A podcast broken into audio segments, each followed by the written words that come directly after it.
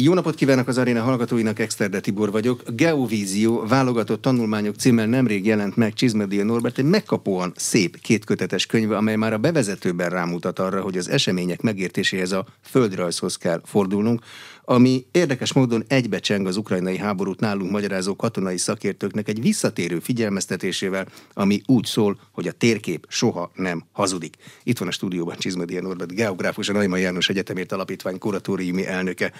Jó napot kívánok, köszönöm, hogy elfogadta a meghívást. Jó napot kívánok, köszönöm szépen a meghívást. Miért tér vissza a földrajz az események megértésébe, amikor ahhoz szoktunk, hogy a világ az egy nagy falu, virtuálisan, vagy akár fizikailag is bárhova elmehetünk úgy, hogy fogalmunk nincs, hogy milyen térkép van alattunk? Azt gondolom, hogy a földrajz mindig is velünk volt, kezdetektől fogva a történelemnek a korai szakaszain keresztül, és ahhoz, hogy megértsük a világ összefüggéseit, azonban valóban a földrajzhoz kell fordulni. Ugyanis számomra a földrajz az nem csak a, arról szól, hogy memorizálunk helyeket a térképen, hanem a földrajz segítségével megérthetjük a világ összefüggéseit. És ebben a Geovízió könyvben egyébként én három kulcsot alkalmazok. Egyrészt az összekapcsoltság, másrészt a komplexitás, és erre a földrajz a legjobb dolog. Ugye mennyire sok-sok réteg rakódik egymásra, természeti, társadalom, gazdasági, közlekedési, infrastrukturális hálózatoktól kezdve, és a harmadik pedig azt gondolom, hogy a fenntarthatóság, amely korszakunk egyik legfontosabb kihívásává vált. Tehát maga a földrajz az mindig is velünk volt, és az, hogy az A pontból eljutunk a B-be. A földrajz, amely segít megérteni azt, hogy egyáltalán hol vagyunk a világban, mi a mozgásterünk, hogyan viszonyulnak egyes területek egymáshoz, és az a geopolitikai kihívás, hogyha megnézzük azt, hogy akár a természeti tényezők, a társadalmi, a gazdasági tényezők hogyan kapcsolódnak egymáshoz, akkor egy rendkívül izgalmas és komplex képet kapunk.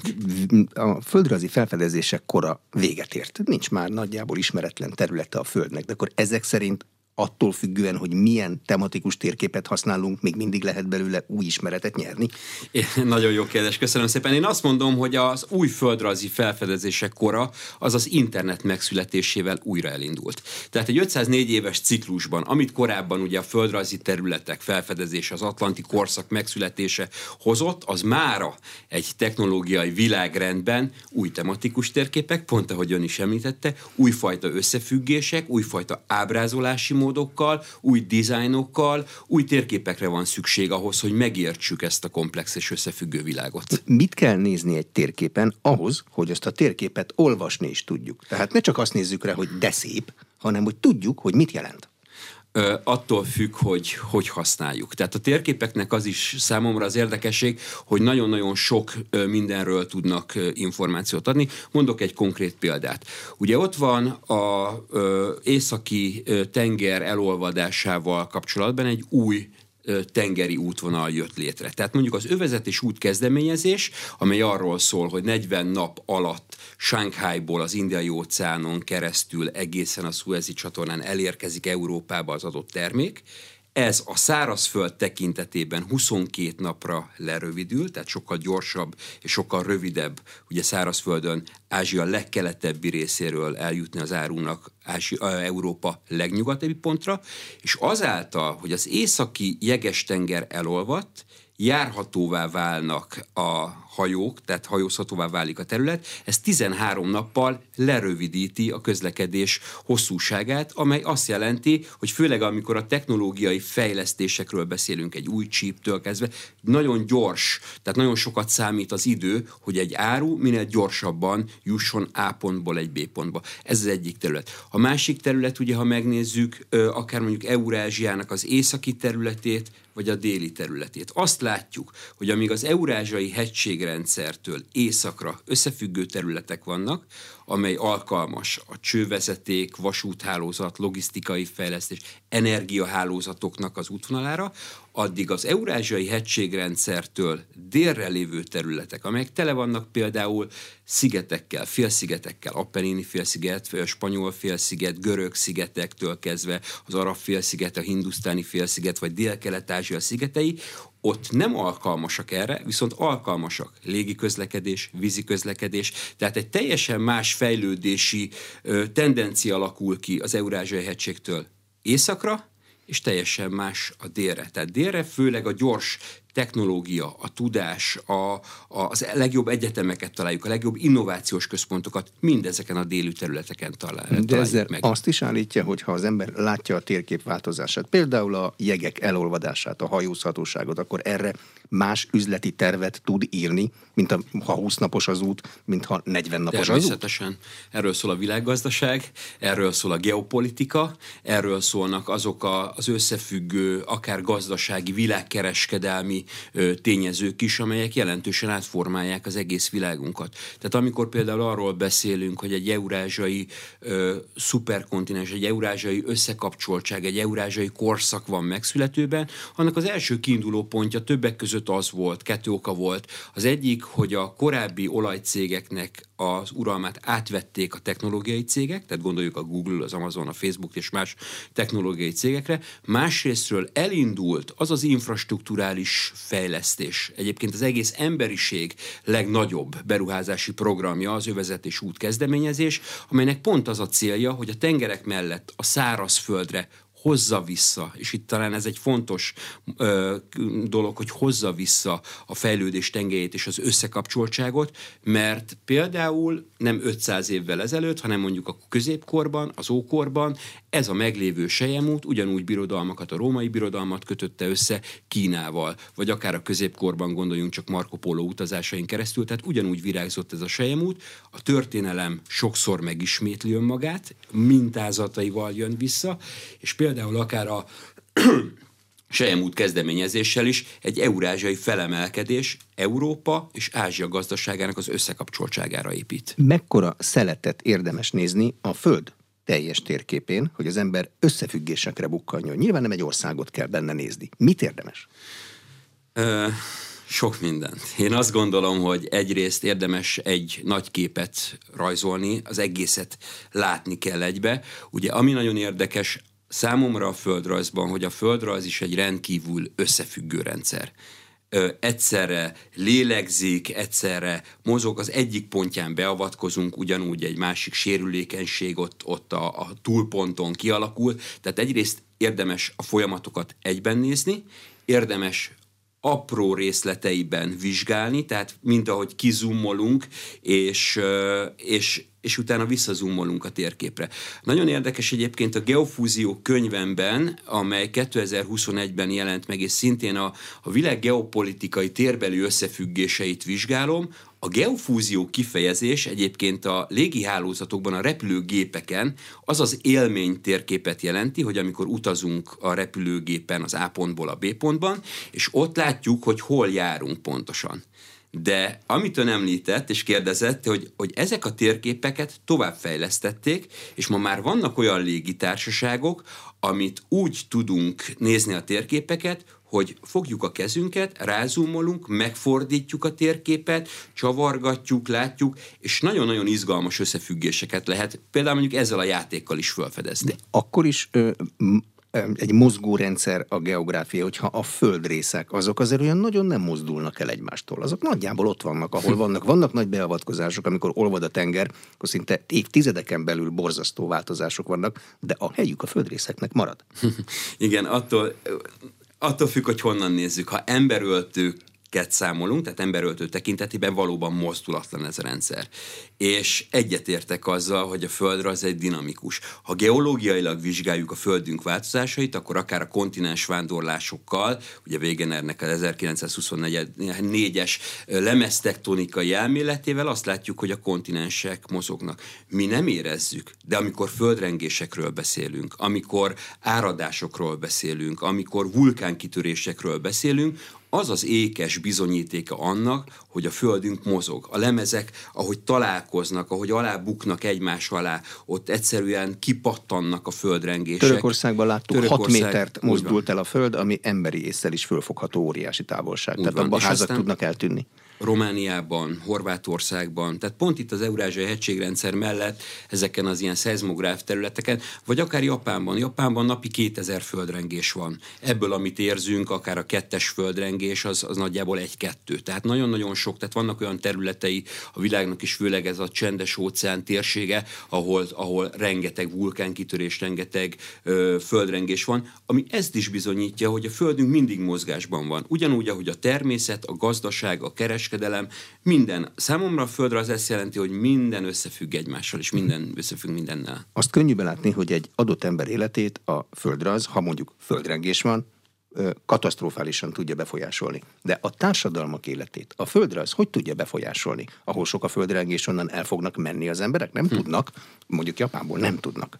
Ö, egy példát szeretnék idehozni. Danny Ku, aki a London School of Economics-nek volt a közgazdász professzora, ma pedig Ázsia vezető egyetemének, a National University Singapore Lee Kuan Yew Public School egyetemének a vezetője. Ő csinált egy nagyon-nagyon izgalmas kísérletet, amely arról szól, hogy merre mozdul el Földünk gravitációs erőközpontja. Tehát hol van ma a világ gazdaság központja? És ő arra az eredményre jutott, hogy amíg ezerkilencszáznyolcvanban ez a gravitációs erőközpont, ez az Atlanti-óceán közepén volt, tehát nagyjából az Azori-szigetek nagyságában, vagy magasságában, addig mára ez kilencezer kilométert keletre haladva, nagyjából Kína és India határán található.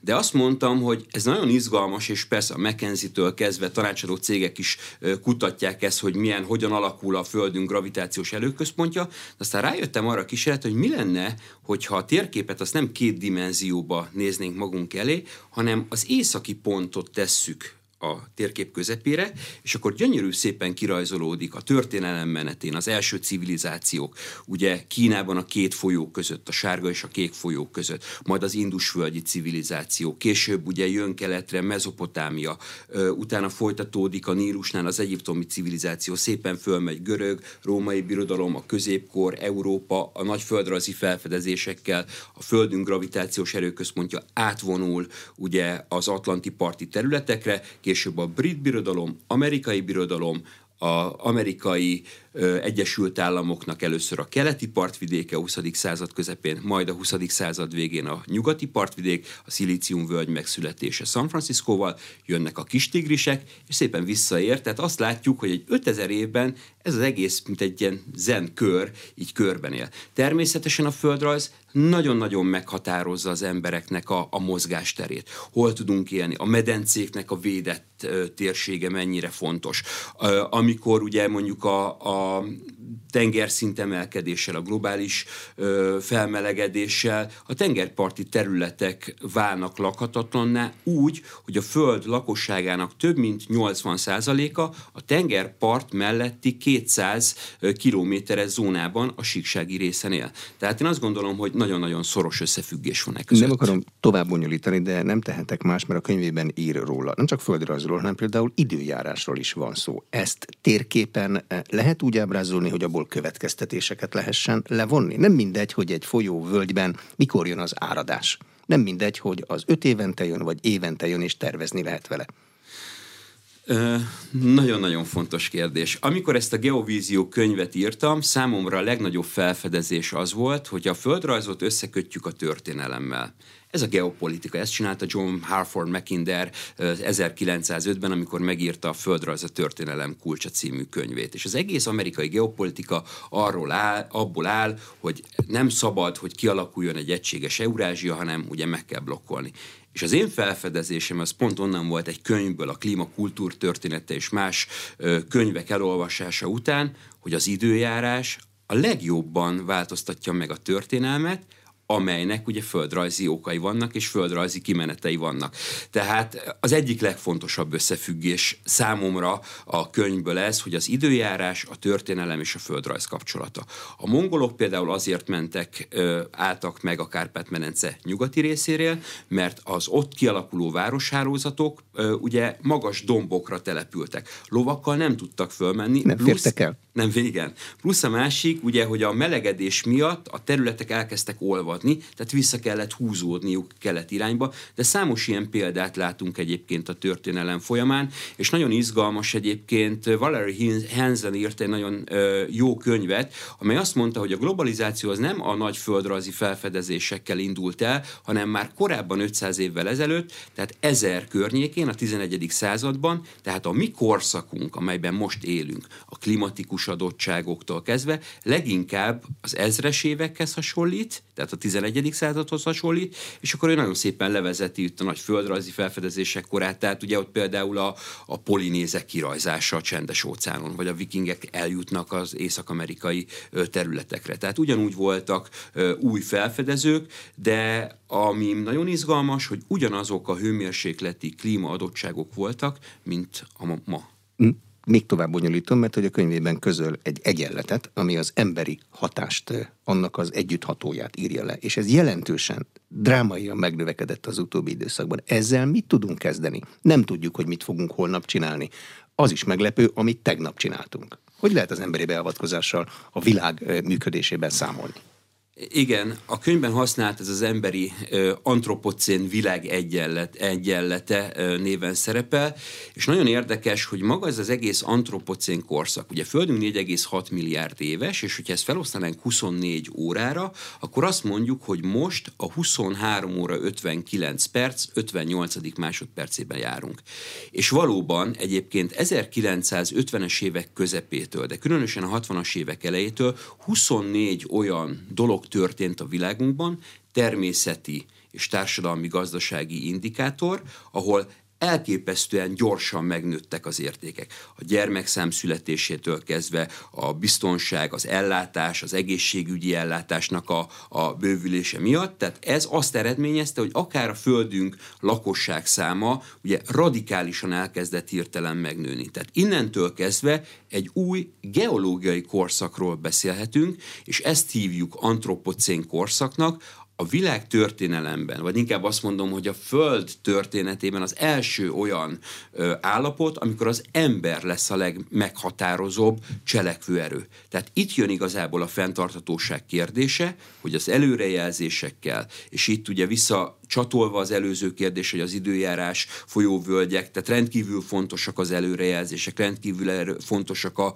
a, a számítások, a tervezések, hogy lássuk, hogy merre megy az emberiség, meg tudjuk-e állítani ezeket a folyamatokat. Az a kérdés, hogy másfél fokos felmelegedés, két Celsius fokos globális klíma felmelegedés, vagy mondjuk akár egy négy Celsius fokos klíma felmelegedés eredményezi azt az emberi tevékenységet. Gondolok itt most például a szemétszigetre. Tehát az a nagy szemétsziget, amely Csendes-óceánon megy, több Franciaország területű szemétsziget halad, ugye Kalifornia partjai felé, és ezek a műanyagok nem lebonthatóak. Hogyha négy Celsius fokkal emelkedne a globális hőmérséklet, akkor azt mondanánk, hogy elolvadnának a jégtakarók. Ez azt jelenti, hogy számos európai város, vagy Dél-Kelet-Ázsiában a legnagyobb népességű városok mind a víz alá kerülnének. De, de akarat dolga a fenntarthatóságért tenni. Nyilván épeszű politikus tisztában van a tényekkel, mert a tanácsadói elmondták neki, hogy ez a helyzet. De azzal is tisztában van, hogy a saját népességét nem foszthatja meg a gazdagodástól,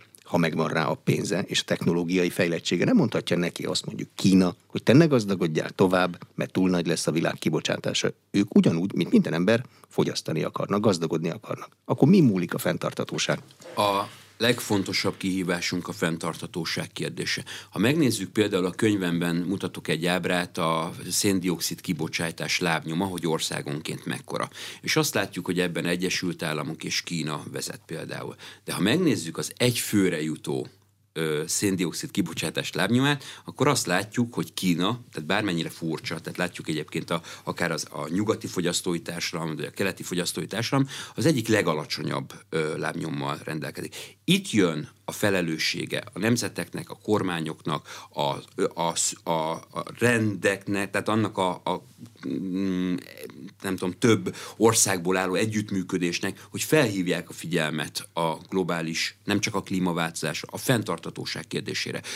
Kína ugye meghirdette, hogy kétezer-harmincig a széndioxid kibocsátását radikálisan csökkentette.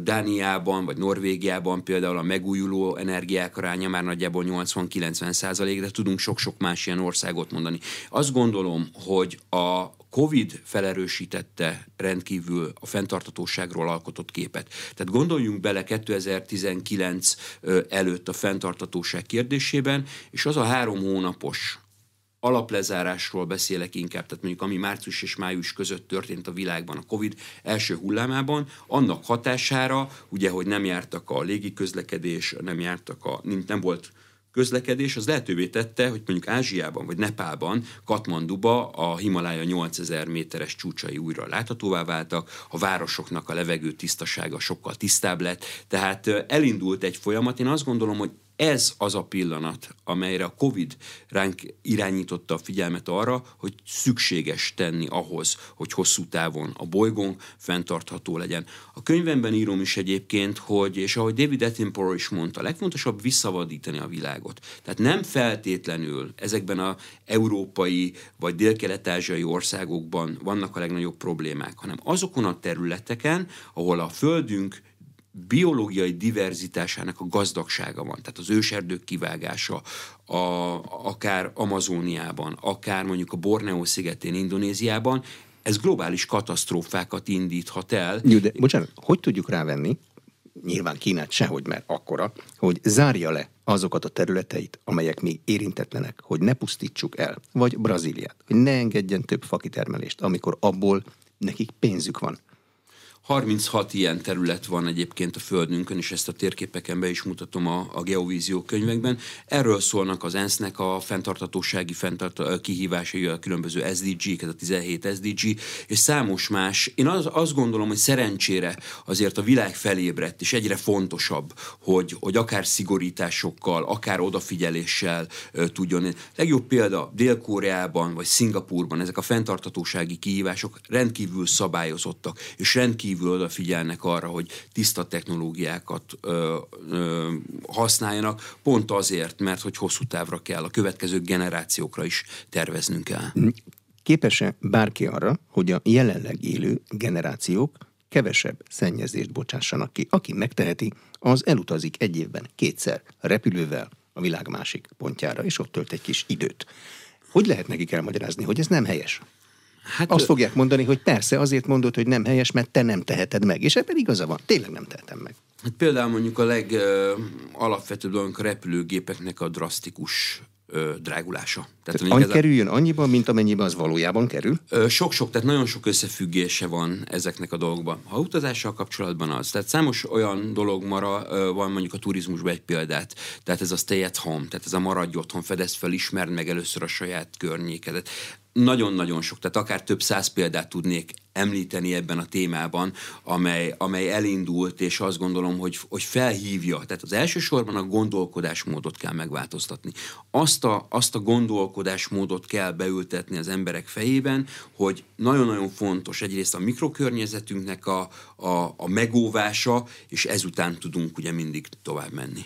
Amikor az ember a Föld térképére néz, akkor nem tudja nem észrevenni, hogy ab, azon a vízből van a legtöbb. De ez sósvíz. Mit fogunk csinálni a maradék egy-két százaléknyi vízünkkel? Erre ad-e valamilyen útmutatást a geográfia? Igen. A, ugye Földünknek a hetven százaléka sósvíz, tehát ami a tengereknek, az óceánoknak van. Az édesvízkészlet az rendkívül fontos. Ugye azt látjuk, hogy van két pólusa a Földnek, ugye az északi sark és a déli sark, amely szintén édes víz, tehát a megfagyott jég, amely természetesen a tengerrel keveredve már nem, sor se válik. De ott van például a harmadik ö, nagy jégtakaró, a harmadik pólus, ez a Himalájának a, a teteje. Tehát a legnagyobb folyók, a Gangesztől kezdve a Mekongig, tehát szintén erre, ezen a területből indulnak el, és azt gondolom, hogy szerencsére azért nagyon sok édesvíz ö, tartalékunk van még. De természetesen ennek nem mindegy az eloszlása. Ott van a legjobb példa Dubajnak az esete, ott van például a legjobb példa Szingapúr esete. Dubajban sótalanító üzeneket, üzemeket hoznak létre, hogy a tengerből édesvizet tudjanak kinyerni, vagy ott van például Szingapúr, amely megalkotta az első újra hasznosított vizét, tehát nulla százalékos ö, ásványtartalommal. Tehát itt számunkra mi a Kárpát-medence közelé, közepén az egyik leggazdagabbak vagyunk. És nem csak természetesen felszíni vizekben, hanem felszín alatti vizekben is. Az iparban nézik egyébként ezt az úgynevezett vízexportot, és ezt írom is a könyvemben, mondjuk, hogyha egy csésze kávét iszunk, ahhoz kétszáz liter víz szükséges. Egész megdöbbentő számok jönnek ki mondjuk a textiliparnál. A textiliparnál, vagy hány akár mondjuk liter a hamburgernél, tehát egy húspogács az tizennégy ezer liter vizet foglal magában. A tehén etetésétől a, kezdve az öntözésig, a gépek, az em, a munkás, a szállítás, minden, tehát amíg a hamburger húsba beleharapunk, onnantól kezdve az tizennégy ezer liter víz. Tehát itt jön az a kérdés, hogy az egyes országoknak az ipari termeléstől kezdve a vízexport az pozitív vagy negatív. Európában két ország van, amely pozitív értékkel bír, Izland és Magyarország. Biztos, hogy mi gazdagok vagyunk vizekben, amikor a folyóink talán egytől egyik kintről jönnek, nem itt erednek. Vizekben nagyon gazdagok vagyunk. Én azt látom, hogy a Covid utáni, post-Covid világ egyik legfontosabb kihívása a tározóknak a kérdése. Energiatározók, hidrogéntározók, a víztározóknak a kérdése, adattározóknak a kérdése. Tehát elindult a fenntarthatóságnak egy olyan része, amikor ezeket az értékeinket fel kell halmozni. A Kárpát-medence az egyik leggazdagabb vízben. És mondom még egyszer, tehát ami nagyon fontos, nem csak felszíni vizekben, hanem, hanem felszín alatti vizekben, tehát a termálkészletben, ugye nem véletlenül hívják Magyarországot termál nagyhatalomnak, ebben gazdagok vagyunk, fontos, hogy hosszú távon ezeket a vizeket meg tudjuk fogni. Az energia... öntözés és más témával. Az energiatárolást azt értem, mert a gázt le lehet sajtolni a természetes területbe, áramot el lehet valamilyen módon tárolni, erőművel, gravitációval, de adatot, azt hol lehet tárolni, amikor az eszközeink nem itt gyártódnak, a programokat nem mi írjuk, és hát nagy valószínűséggel az adatok nem a mi felhőinkben vannak, hanem valaki máséba. Igen, ez a digitális kihívásnak egy fontos jellemzője. Ugye beszéltünk energia, vagy beszélünk ugye energiaválságról, különösen azért Európából, de van egy még nagyobb kihívás, ugye pont itt a digitális ö, technológiákkal kapcsolatban. Tajvani chipgyártástól kezdve, tehát a déli területek. Mi történik, hogyha mondjuk lekapcsolják az internetet? Tehát ez egy fontos kérdés. Akár tényleg mi történik, ha lekapcsolják az internetet? internetet? Számos ország rendelkezik saját internet. Oroszok, Dél-Koreától kezdve ázsiai országok saját internethálózat. Nézzük meg például Kínának az informatikai rendszerét. Ők nem használnak Facebookot, nem használnak Google-t, nem használnak Amazon, tehát ezek a, ezek a ö, digitális platformok le is vannak tiltva. Tehát ha például Kínában utazunk, csak úgy tudjuk megnézni mondjuk a Gmail levelezésünket, ha vé pé en rendszert használunk, tehát Kínában a német, amerikai vagy bármilyen rendszeren ö, keresztül jutunk be, és akkor így tudjuk megnézni. Mert egy egész négy milliárd embernek van saját rendszere. Használnak Baidút, használnak Tencentet, fizetnek Wecsettel, amely, amely mindent, ami nekik kell, az teljesen ezáltal tud működni, és működőképes. Nagyon fontos, én azt gondolom, hogy az adat a huszonegyedik század egyik legfontosabb új nyersanyaga. A különböző, ugye majd újonnan megszületendő kvantumszámítógépek, vagy most látjuk például a mesterséges intelligenciának a robbanását, a digitális pénzeknek az elterjedését a világban. Tehát az adataink védelme az, az nagyon-nagyon fontos, és azt gondolom, hogy, hogy ez, ez egy nagyon-nagyon komoly kihívás jelent. De akkor ugye Kína hatalmas, Oroszország szintén hatalmas. Lehet, hogy nekik megéri saját rendszereket csinálni, de nekünk egy ekkora országnak hát ott nyilván van dél, nem. Ott van Dél-Korea, aki a legjobb példa, tehát területileg egy kilencven százezer négyzetkilométernyi országról beszélünk, igaz, hogy több öttel, ötször többen élnek, tehát nagyjából egy ilyen ötven millió ö, lakos országok, ők is képítették egyébként a maguk digitális technológiai védelmét mm, és, és hálózatát. Ezt ország méretekben meg lehet csinálni? Vagy mondjuk nekünk egy Európai Uniós méretben kell gondolkozni? Vagy egy eurázsiai méretben kell gondolkozni? Vagy csatlakoznunk kell valakihez? Én azt gondolom, hogy minden, hogyha van egy kiépített saját rendszer, és ez csatlakozik másokról, tehát a nemzet biztonsága az a legeslegfontosabb dolog. Tehát ha leáll az egész, a miénk ne omoljon össze? Én azt gondolom, hogy igen. És ezt fizikailag meg lehet csinálni? Fizikailag is, de nem csak, a, nem csak az adattal, tehát ugyanúgy a vízzel, ugyanúgy az energiával, ugyanúgy a, a gázzal, tehát erről szól az egész. Kiolvasható a térképekből az, hogy milyen rend felé halad a világ? Milyen világrend felé halad a világ? Most éppen a szomszédunkban egy háború zajlik, és még ezt is a világrend változásával hozzák összefüggésbe. Mit mond a térkép? Igen. A térkép azt mondja, hogy egy születendő eurázsiai korszak kezd kialakulni. Ugye említettem az előbb John Halford Mackindert és az amerikai gondolkodásmódot. Nagyon nagy különbség van egyébként egy nyugati geopolitikai gondolkodásmód és egy keleti geopolitikai gondolkodásmód között. Tehát amíg azt látjuk, hogy kétezer-tizenháromban elindult ez az egész gazdasági, kereskedelmi, pénzügyi, kulturális, digitális, egészségügyi és más együttműködés Európa és Ázsia között. kétezer-húszban egyébként Európa és Kína kereskedelme lett a legnagyobb, tehát nagyobb, mint akár mondjuk Európa és Amerikai Egyesült Államok, vagy Európa és Amerika, vagy akár Kína és Amerika kereskedelme, tehát egyre fontosabb lett. És a másik dolog pedig az, hogy az amerikaiak mindig attól féltek, hogy ne alakuljon ki a történelem folyamán egy orosz-kínai, vagy akár mondjuk egy szaudi iráni együttműködés. Az most kialakult. És pont ezáltal a nyugati szankciókkal azt lehet látni, hogy egyre jobban érezhető ez az egész eurázsiai korszaknak a, a születése. Amely Magyarország szempontjából azért fontos, ugye attól függ, hogy honnan nézzük a térképet, ez egy nagyon-nagyon fontos kérdés. Írország volt az első példa erről, ugye Írország, amikor ezerkilencszázhetvenháromban belépett az Európai Unióba, akkor a legszegényebb tagállam volt, és ugye mindig azt mondták, hogy krumplivész van, az írek azok az Európa koldus államai, ők ott vannak a nyugati periférián, ahol tenger van, és ott a világ vége. És az írek megfordították ezt a gondolkodást, mert abban az időben még az Amerikából érkező repülők gépek nem tudtak közvetlen leszállni Európába, hanem le kellett szállniuk Írországba tankolni. És a kelt a tigrisek, ugye a nyugat magyarjai, a leleményes írek rájöttek arra, hogy amíg az emberek várakoztak, addig megkeresték őket, hogy megvannak a nagyszüleitek földjei. Gyertek, ruházatok be, hozzátok ide az ö, informatikai beruházásokat, és ekkor kezdődött a kilencvenes évek végén, a kétezres évek elején a kelta tigrisztor. És a írek mondták azt nekünk, hogy Magyarország ugyanebben a helyzetben van. Magyarország nem Európa keleti felén található, hanem különösen egy új, formálódó eurázsiai világrendben az egyik legfontosabb kaputérség. Nem ütköző zóna többé, hanem kaputérség, az első keletről lévő ö, európai uniós tagállam, ahol be lehet jönni, ahol a kereskedelem, logisztikától kezdve nagyon-nagyon sok lehetőséget látnak. Azt látom egyébként Ázsiának a ö, keleti részén, amely a világ egyik legprosperálóbb gazdasága.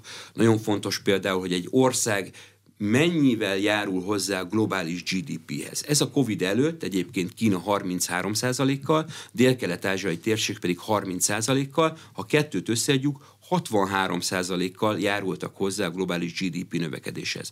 Ha kelet felől nézzük, Ázsia keleti részéről nézzük ezt a térképet, ők nagyon-nagyon fontosnak tartják Magyarországot. A kapcsolat, a kultúránk, a gyökereink, a, a, a politik, az erős politikai stabil kapcsolatok, a, a kölcsönös tisztelet miatt, és azt látjuk, hogy ennek az egész új eurázsiai korszaknak Magyarország, és ezáltal az egész közép-európai térség egy nagyon-nagyon fontos állomása és nyertese lehet hosszú távon. A méretünk, amely mérsékelt itt más európai országokhoz képest, nem mindhez képest persze, az nem zavarja a keleti gondolkodókat? Ö, ha megnézzük azt, hogy Közép-Európa mérete, tehát a Baltikumtól az Adriáig, az pont, hogy ugyanakkor a távolság, mintha a Peking, Shanghai, Shenzhen vonaláig ö, mennek, de nekik nagyon fontosak a pont szerepek. Tehát ugye Magyarország területe és lakosság száma nagyjából egy kínai nagyvárosnak, Chengdu, Chongqing ö, nagyváros méretének ö, felel meg,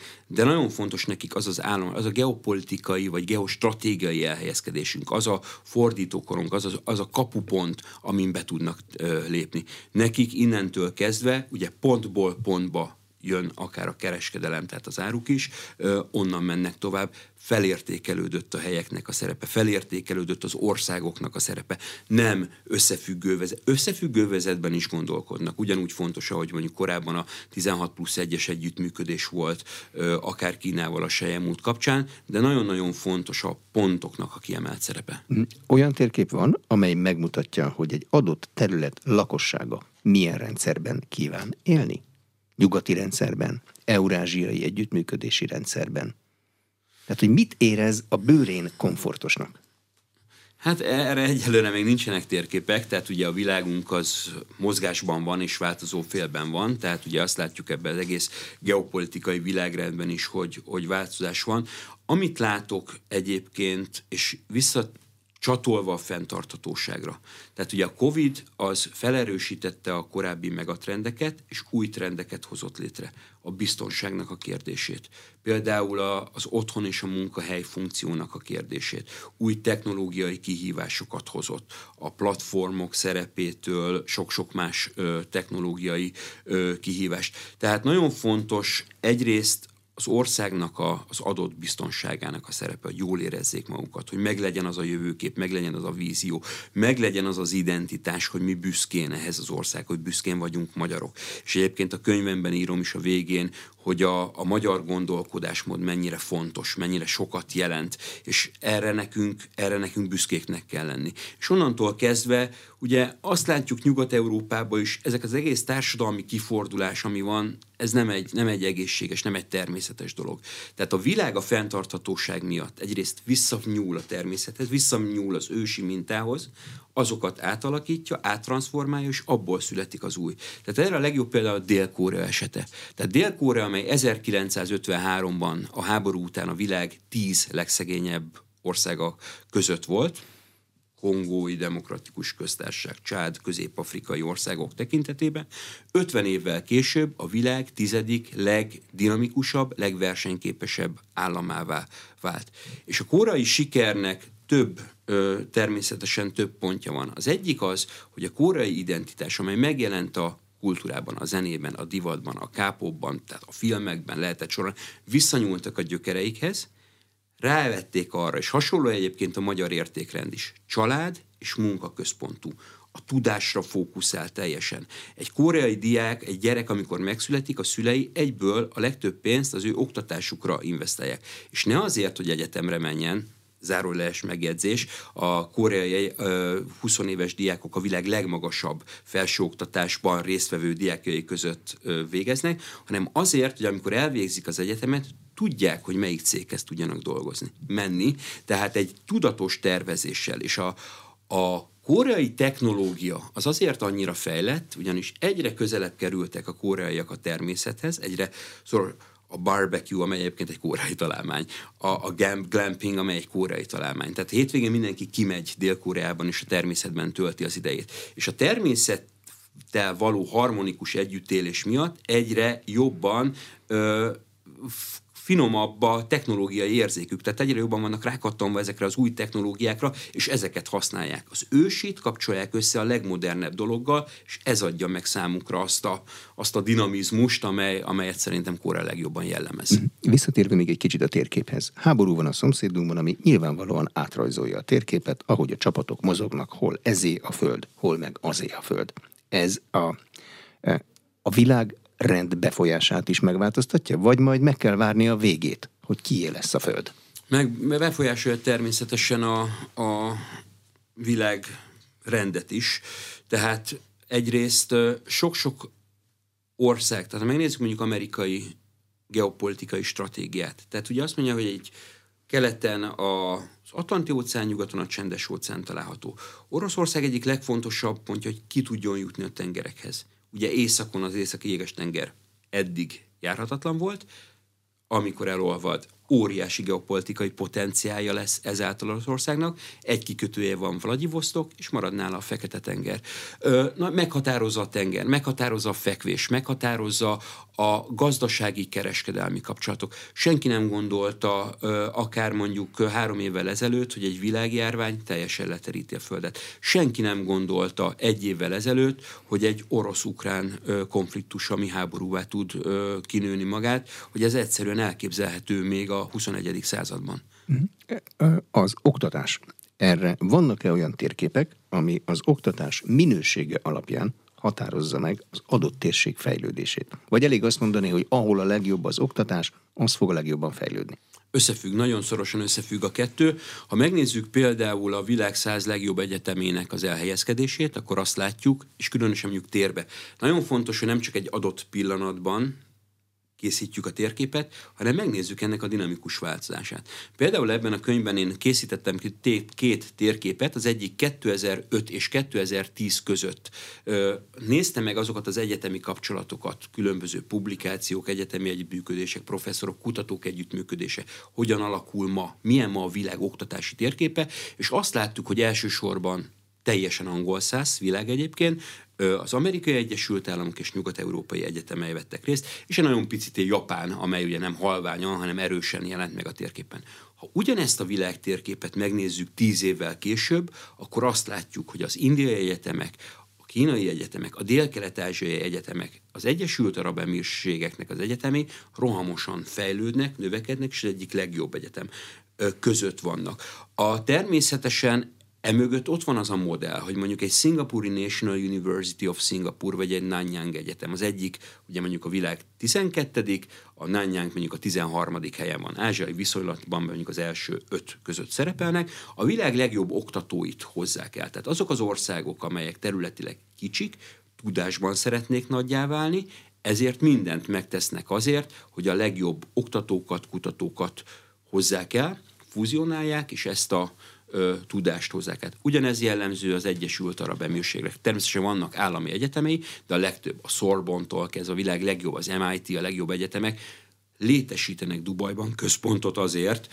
hogy ott tudjanak oktatni, de ugyanez vonatkozik akár a kínai egyetemekre is. De ebben a mezőnyben, ebben a bajnokságban a Neumann János Egyetem, az mivel fut ki a pályára? Hát méretben, ellátottságban, erőforrásban aligha hasonlítható ezekhez a komplex egyetemekhez.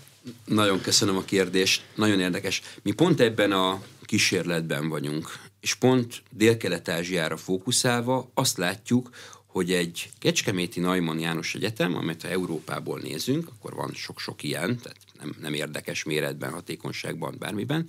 A kelet számára viszont nagyon-nagyon izgalmasak vagyunk, aminek természetesen több oka van. Az egyik Neumann János neve. Neumann Jánost mindenhol ismerik, Japántól, Szingapúron, Dél-Koreán keresztül, Kínán, tehát bárkivel találkozunk vagy beszélünk, mindenki ismeri. És nálunk a Neumann János Egyetemen pont a, a világ huszadik század legokosabb embere, tehát rendkívül büszkék vagyunk Neumann János nevére, egyébként pont ebben az évben ünnepli a száz huszadik éves évfordulóját, és egy indiai fizikus Anino Bhattacharya írt egy könyvet Neumann János életéről, amely végre megjelent magyarul. Rendkívül büszkék vagyunk, hogy ezt a magyar könyvet a szerző meghívásával, a kiadó gondozásával együtt a Neumann János Egyetemen mutathattuk be, és amikor megkérdezték a szerzőt, hogy mi a különbség Einstein és Neumann között, azt mondta, hogy Neumann sokkal okosabb volt, mint Einstein. De amíg Einstein egy dologra fókuszált, és mindenki ezt ugye a relativitás elméletét ismeri, Neumann számos, izgalmas dolog, tehát és a kutató, az író Anino Bhattacharya azt látta a tudományos felfedezései során, hogy bármerre indult el, mindenhol Neumann nevébe ö, akad. A számítógép, a mesterséges időjárás, a Neumann szondák, ugye az önreprodukáló szondák, a közgazdaságban az egyensúly elmélet és a játékelmélet, a fúziós energiák. És például mi ö, kétezer-huszonháromban ebben a Neumann év keretében meghirdettünk egy programévet, amely arról szól, hogy mivel foglalkozna ma a Neumann élne. Tehát nem csak Neumannról el akarunk emlékezni és az ő munkásságáról, hanem bevonva a diákokat azt megnézni, hogy mik azok a tématerületek. Fenntartható járművek, ö, játékelmélettől kezdve a kvantumszámítógép elterjedése. És azért mesélem most csak ezt a, a történeteket rá, kanyarintva a válaszra, a kérdése, mert azt látjuk, hogy van egy Magyarországon egy kicsi egyetem, amely rendelkezik vízióval, rendelkezik stratégiával, rendelkezik olyan kitörési pontokkal, amely izgalmas lehet ebben az új világrendben, akár Ázsia legjobb egyetemeivel együttműködni, akkor van rá fogadókészség. Csak két példát hadd meséljek el ezzel kapcsolatban. Az egyik tavaly júniusban nálunk járt egy Egyesült Arab Emírségekből egy delegáció, Sharjah, amely ugye Abu Dhabi, Dubaj után a harmadik emírség, ugye, hogyha nyugatról indulunk kelet felé, és ez a sharjai emírség, amely legközelebb fekszik egyébként a, a dubai nemzetközi repülőtérhez, és a sharjai delegáció, amikor meglátogatta a Neumann János Egyetemet, sok-sok más egyetem látogatása mellett, akkor mondta, hogy nagyon szuper, köszönjük szépen, hogy elmondtuk a prezentációt, jövőképet, merre megy az Neumann Egyetem, de mutassuk meg a konkrét fejlesztésen, miben hiszünk, milyen termékeink vannak. És akkor ott voltak, ez egy vagy hétvégi nap volt, most nem emlékszem, hogy szombat vagy vasárnap, ott voltak a diákjaink, akik megmutatták azt a napelemes autót, amely száz százalékos napelemmel működik, tehát egy liter benzint ezerötszáz kilométer tud megtenni, mert csak napelemet használ. Ott volt például a szupermotor, most készül egy hidrogénes autó, és nagyon érdekes volt, hogy a sharjai emírnek az unokaöccse, aki a delegáció vezetője volt, és ő volt az, aki a nemzetközi kapcsolatokért fele, nem kérdezett, hanem mondta, hogy ő Németországban nőtt föl, az autója, mániái, belenyúlt, megtalálta a csavart, egyből amit keresett. És azt mondta, hogy annyira lenyűgözte, amit látott, hogy ők nagyon szívesen beinvestálnak közösen a Neumann János Egyetemmel ezen a napelemes autóval. Ennek a folyamányaként mi szeptemberben aláírtunk egy együttműködési megállapodást, januárban kiküldtük az autót tengeren, tehát tengeri közlekedéssel, megérkezett a sharjai technológiai parkban. Én pont kint voltam, és véletlen a kezembe akadt a Gulf Times, tehát az egyik legnagyobb regionális lap, és az első oldalán ott volt a sharjai technológiai park, a Neumann János Egyetem napelemes autója, hogy megérkezett, és mondták, hogy annyira szenzáció. Elkezdünk közösen dolgozni, hogyan tudják ők hasznosítani, és azt javasolták nekünk, és ez lesz a következő programunk, hogy Abu Dhabiban, novemberben megrendezésre kerülő globális klímacsúcson ez az autó Sharjától Abu Dhabig mintegy kétszáz kilométeren keresztül fusson be, hogy mutassuk meg, hogy milyen fejlesztések vannak. De mesélhetném például mondjuk a dél-koreai Ulsan Egyetemet, amely a kicsi technológiai egyetemek között a világ harmadik legjobb egyeteme. Az Ulsani Egyetem, amely hidrogénre, technológiára, megújuló járműgyártásra ö, épített, azt mondta, hogy harminc éven belül a világ tíz legjobb egyetemek között szeretnének lenni. tíz év alatt a legjobb nyolc, ma a legjobb harmadik helyen vannak. Amikor felvettük a kapcsolatot velük, azonnal nyitottak voltak. Tehát én azt gondolom, hogy egy kicsi technológiai fúziós egyetemnek van helye a világban. Meg kell találni azokat a partnereket, akikkel együtt tud működni, a világ legjobbjaival. És ami igazol bennünket, azok például a jelentkezési számok. Rendkívül büszkék voltunk arra, hogy a tavalyi évhez képest a magyar egyetemek közül a Neumann János Egyetem jelentkezési arányszáma volt a legmagasabb, hatvannégy százalék. Tehát amíg tavaly tizennyolc százalékkal többen jelentkeztek, mint előző évvel, most kiugró hatvannégy százalék volt. De arra például látnak esélyt, hogy a termékek is olyan sűrűséggel jöjjenek elő egy egyetemről, mint mondjuk Izraelben, ahol a startupok, ha az ember megy, minden másik utcába belebotlik egybe? Ö... Szintén, hogy meséljek egy személyes példát, mondjuk Izrael kapcsolatban. Februárban voltunk kint, ahol a Tel Aviv Axis nevű innovációs konferenciát szervezték, az azért nagyon jelentős, mert a háromszáz befektetőt hívnak meg, Izrael háromszáz legnagyobb befektetőjét, ennek a nyolcvan százaléka, amikor a Nasdaqon szerepel. Tehát nagyon-nagyon komoly résztvevők vannak. Három egyetemet hívtak meg, a Tel Aviv University-t, a Spanyolország legfont, legnagyobb magánegyetemét és a Neumann János Egyetemet, hogy az egyetem, a technológiai startupok, az ökoszisztéma hogyan kapcsolódik, erről, ezekről a történetekről beszélünk. Rendkívül meg ö, ö, fantasztikus érzés volt, és megtisztelő volt ezen a Tel Aviv Axis konferencián részt venni. Utána ráadásul tartottam egy külön keynote előadást, tehát egy előadást, hogy a világ térszerkezete mennyire érdekes egyébként, ugye ö, Izrael, Dubaj, Szingapúr egyetlen egy tengelyen fekszik, és aztán a másik, a tengely másik része, ugye Szingapúrtól három kínai város, Chengdu, Shenzhen és Shanghai, tovább pedig Szöul, amely szintén kirajzol egy egységes. Én ezt látom egyébként az új Eurázsia innovatív technológiai zónájára, ide érdemes egyébként technológiai együttműködéseket keresni, és Izrael példájára ugye visszatérve, az egyik diákunk, aki kint volt, hidrogénfejlesztéssel foglalkozik, hidrogéntárolással, hidrogénpalack készítéssel foglalkozunk, és volt egy találkozója a Tel Aviv Egyetemen, ugye innovációban elképesztő fejlett Izrael. És azt láttuk, hogy az a professzor, aki tizenöt-húsz éve már ezzel foglalkozik, nagyon-nagyon komolyan vette ezt a fiatal PhD hallgatónkat, és ahogy beszélgettek vele, milyen együttműködési lehetőségek vannak, felcsillant a szeme, és, és valóban ezt látjuk, és számunkra ezért nagyon-nagyon fontos ez a modellváltás, mert nagyon-nagyon sok ajtót nyit ki. Köszönöm szépen a tájékoztatást. Az elmúlt egy órában Csizmadia Norbert geográfus, a Neumann János Egyetemért Alapítvány kuratóriumi elnöke volt az Inforádió arénájának vendége. A műsor elkészítésében Módos Márton főszerkesztő vett részt. A beszélgetést az Inforádióban most felvételről hallották, és az infostart pont hu oldalon is figyelemmel kísérhetik. Köszönöm a figyelmet, Exterde Tibor vagyok.